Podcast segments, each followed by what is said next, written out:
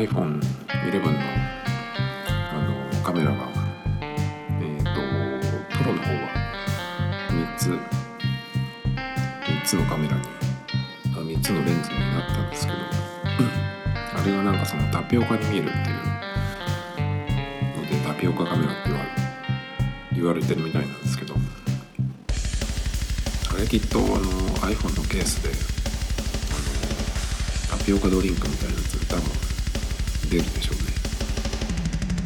でもプロじゃない方のカメラはレンズが2つなんですよね。iPhone XR の時はシングルカメラだったんですけど、2個のレンズになったんですけど、2個だったら縦並びで四角くしなくてもいいのにと思うんだけど、あれはなんでなんですかね。部品を大量に作るためですかね。2個縦並びだったらあっちの方のそれのねデザインだけでもあっちにしようかなとかちょっと思いましたけどね。まだどっちにするか決めてないんですけど、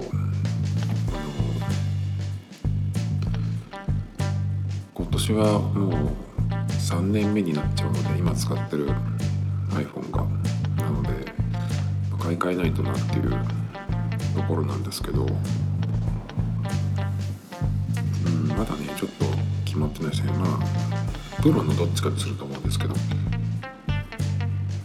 来年がねきっとデザインもガラッと変わるみたいで、YouTube でデイブ・リーさんっていうPC とかスマートフォンの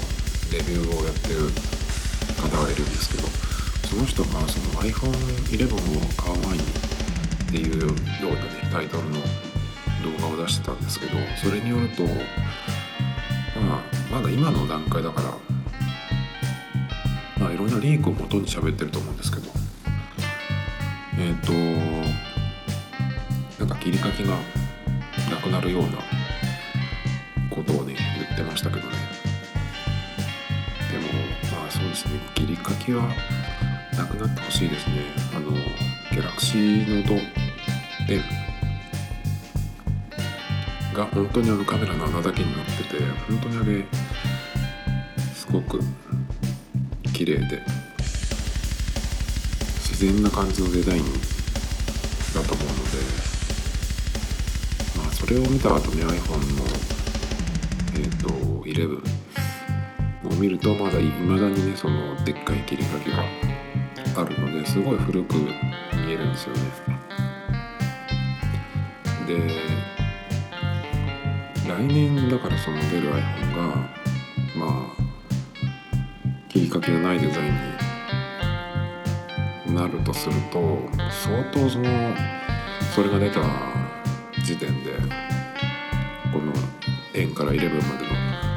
デザインは古くなると思うんでね。買うときに今まではずっとキャリアで買って、分割払いで月々に払ってきたんですけど、そのキャリアの売り方も変わってきたっていうことで、初めてね、Apple の方で、一括か普通に分割かわかんないんですけど、そっちで買おうかなと思っているとこなんですけど、いつもドコモ au ソフトバンクで、新しい iPhone 出ますっていう風になった時にその価格の比較が出るんですけど、キャリアの方が高いんですよねいつも。っていうのはその割引が入るっていうのもあるし、いろんな他のサービスもあるっていうことで高くなってるっていうことらしいんですけど、なのでその Apple の方でね買おうかなと思ってたんですが、もしその来年買い替えるっていうつもりでいるんだったら、そのキャリアの1年経った時に買い替えるっていうのと、あとその時に返却するっていうね、それまで使ってた端末だからこれから買うやつってことですよねっていうのがあるので、それを使って、来年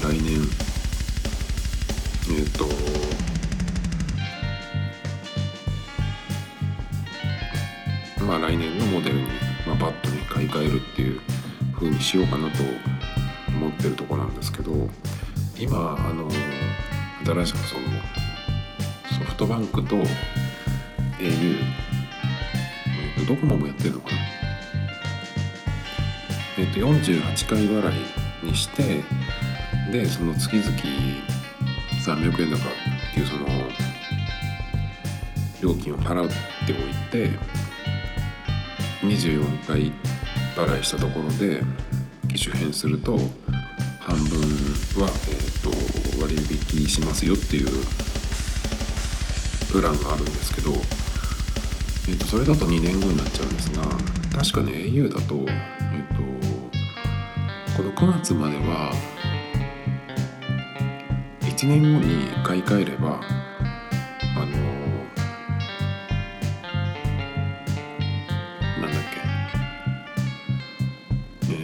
それまでの、その時の1年分払っただけで、それまでの端末を返却するというかね、下取りに出すっていう前提で、安く買えるっていうのがあるんですけど、確かあったんですがそれだと1年で買えられるので、2年だとねちょっと来年再来年の iPhone と買えるってことになっちゃうので、来年の iPhone を買い替えるっていうことを狙ってるんだったら、今その9月で買い替えてしまうっていうのも結構ありかなと思ってるので、それをねやるんだったらどんどんもう予約も始まってるので、買い替えろよって感じなんですけどまだいろいろ決めなきゃいけないこともあるのでやってないんですけど、まずねWiMAX を2年間使ってきたんですが、それを、今週解約しました。ちょうどその2年経ってこの9月が、解約料がかからないっていうタイミングなので、解約したんですけど、ビッグローブで契約してまして、でそれを解約するにはウェブとかではできないんですよね、もしかしたらよくあるやつかもしれないんですが、でも携帯とかも確かウェブとかでは解約できないんじゃないかったかな。で電話をして解約するんですけど、解約自体はね簡単にしてもらえたんですけども、その時に提案があって、そのビッグロブの方からね、解約したいんですがっていうことで、電話したら、解約の理由として、この9月が唯一にその更新料がかからない、更新料じゃない、解除料がかからないタイミングだからですかっていうふうに聞かれて、そうですっていうふうに言ったらですね、もしそのここで契約を更新して使い続けると、次の月10月から、マイナス500円になるっていうふうに案内が来てたんですが、それプラスもう500円引きに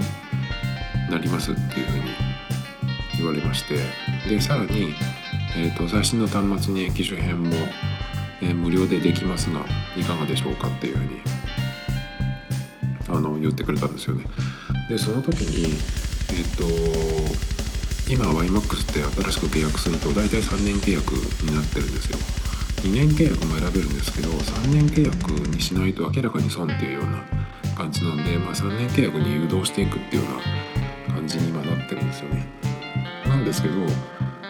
その時の提案では、マイナス500円さらにので、まあ、月々1000円安くなるっていうのと、まあ、無料で機種変ができるっていうのと、2年契約のままで更新できますけどっていうふうに言われたんですよね。っていうことはやっぱり3年契約は損するためってことじゃんと思っちゃったんですけど、まあ、それを言われてね、ちょっと一瞬迷ったんですよね、正直。で、そう電話したのがまあ今週でまだ1週間経ってないんですけどで1週間経ってないんですが、なのでこのタイミングなので、まあ、月末までまたちょっと考えてもいいですよっていうような感じで提案をしてくれたんですけど、まあ、結局、ち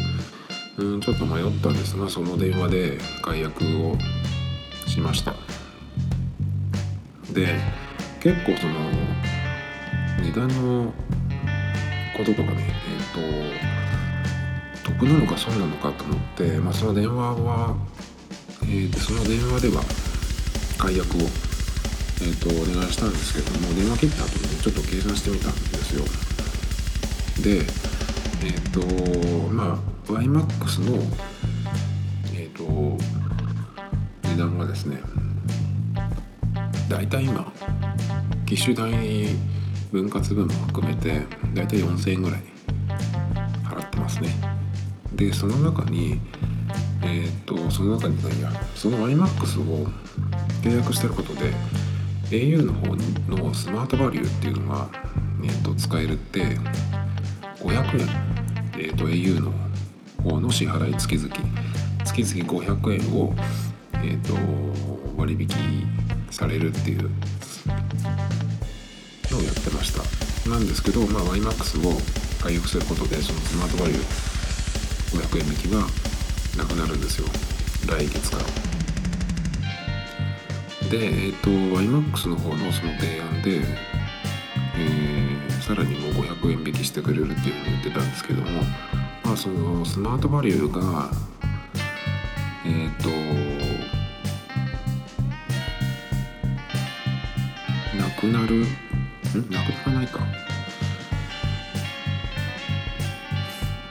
スマートバリューがでもまあなくなるっていうので、まあ、プラス500円になるんですよね。なんですけど、今の時点でこの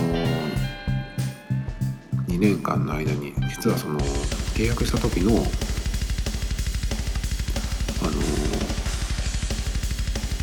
ていうのか割引プランみたいなのがあって、でいろんなその特典での割引があっ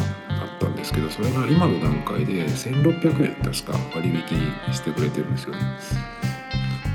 で1600円プラスその au スマートバリューを入れて、まあ、2100円全体の自分が払ってる料金から割引分になってるんですけど、iMAX で1600円、 au の方で500円引きしてもらってるので、まあ、月々ね、通信料が2100円割引されてるっていうことになるんですけど、もし今のまあ10月から続けた場合ですね、そうするとその1600円のWiMAXの割引はなくなって、1000円引きになりますね。1000円引きのみだけど、月々の端末代800円を支払わなくてよくなるので、まあ、そこもまあマイナスになるっていう感じですね。それからまあ au スマートバリューはそのまんま使えるっていうことなので、まあ合計でどうなるかっていうと、今払ってるのがだいたい月4000円くらい、まあ、4000円としますね。で、この4000円っていうのは、今のその WiMAX の、明細を見ると1600円毎月割引がかかってるんですが、それがなくなるっていうことなので、とりあえずまあその4000円プラス1600円で5600円になります。全部の支払いがですね。だけど、10月から合計で1000円引いてくれるっていうことと、あと800円端末代を払ってたので、まあ、1800円、その5600円から引くと。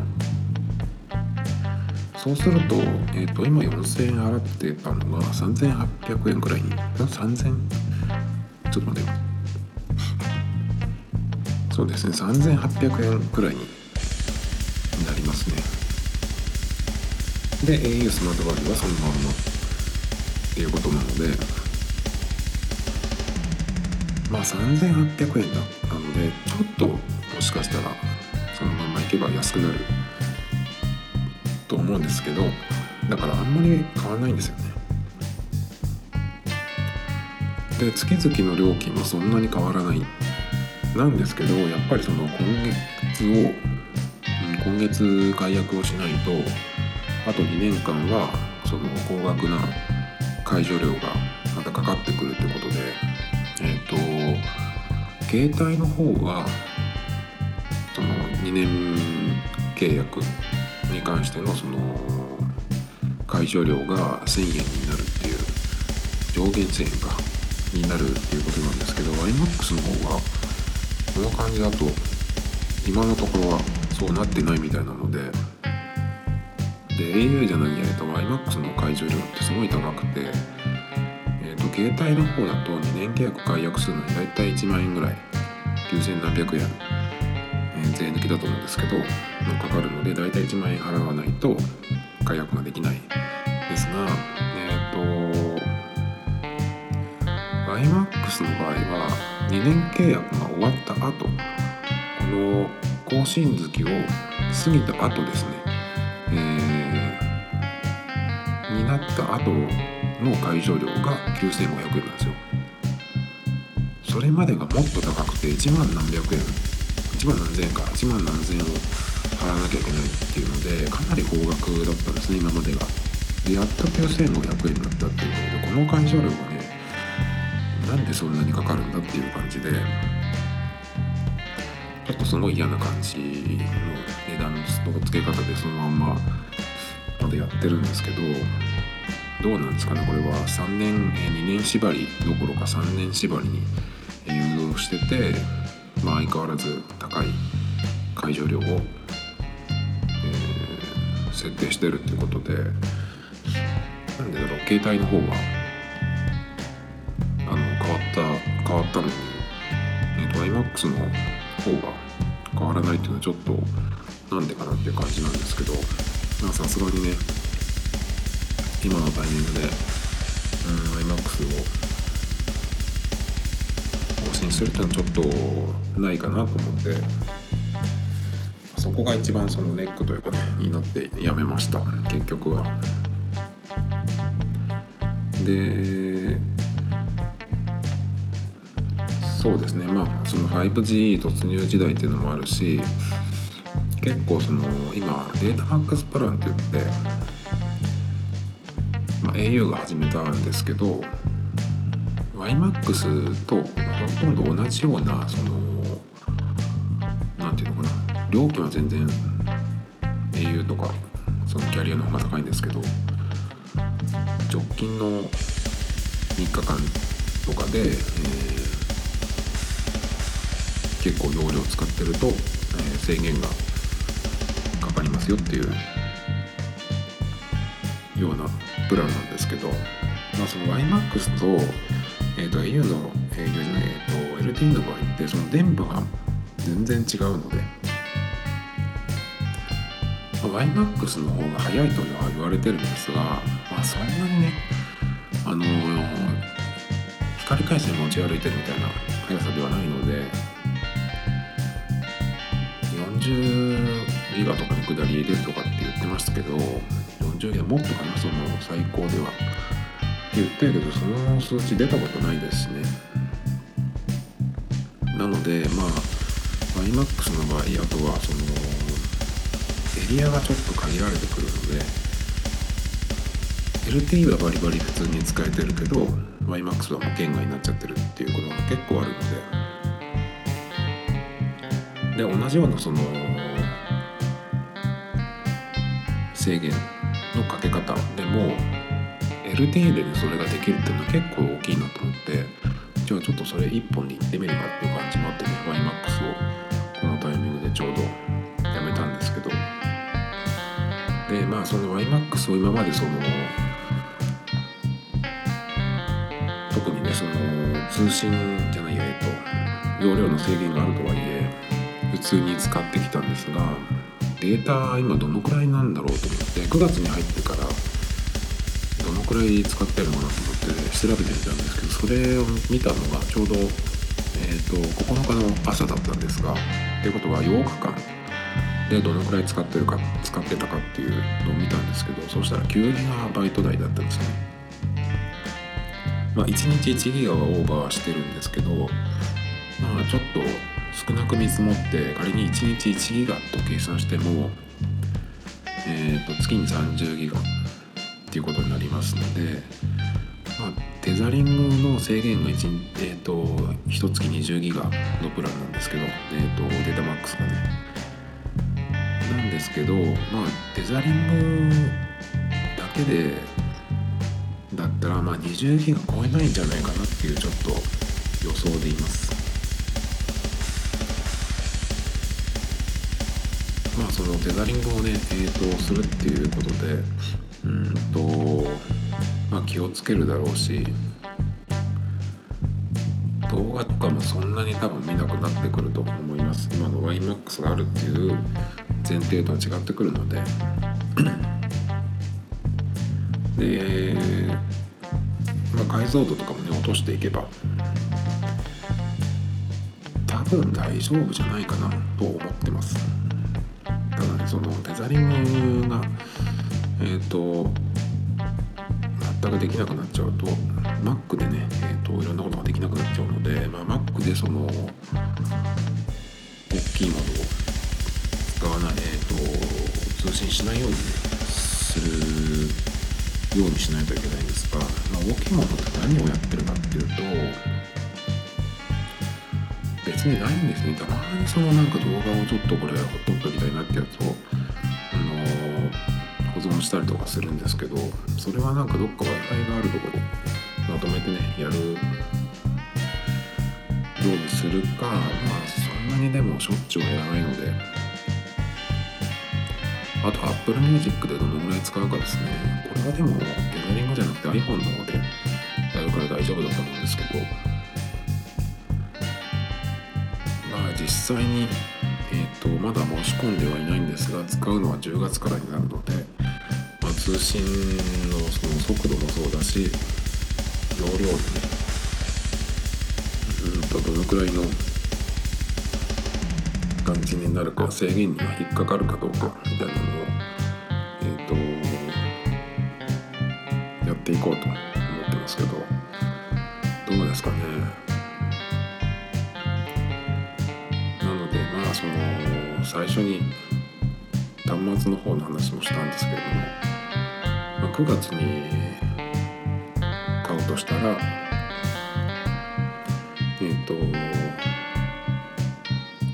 そうか、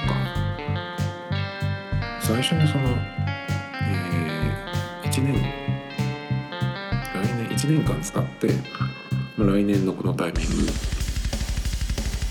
でその時、来年で iPhone に買い替えるっていう、前提の、買い方のプランを使うっていうふうに言ったんですけど、今使ってる iPhone を下取りに出すと思うんで、それで総額いくらになるかっていうのがかかってくるので、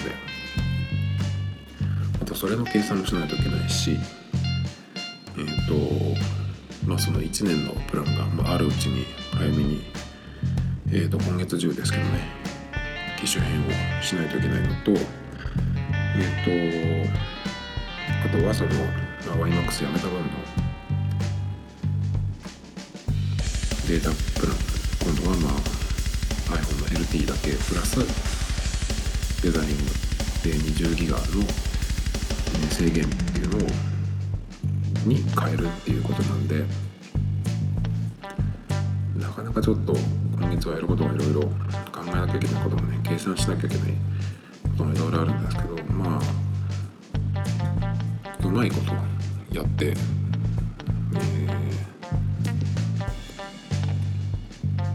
また気がついたことをここで喋っていきたいと思います。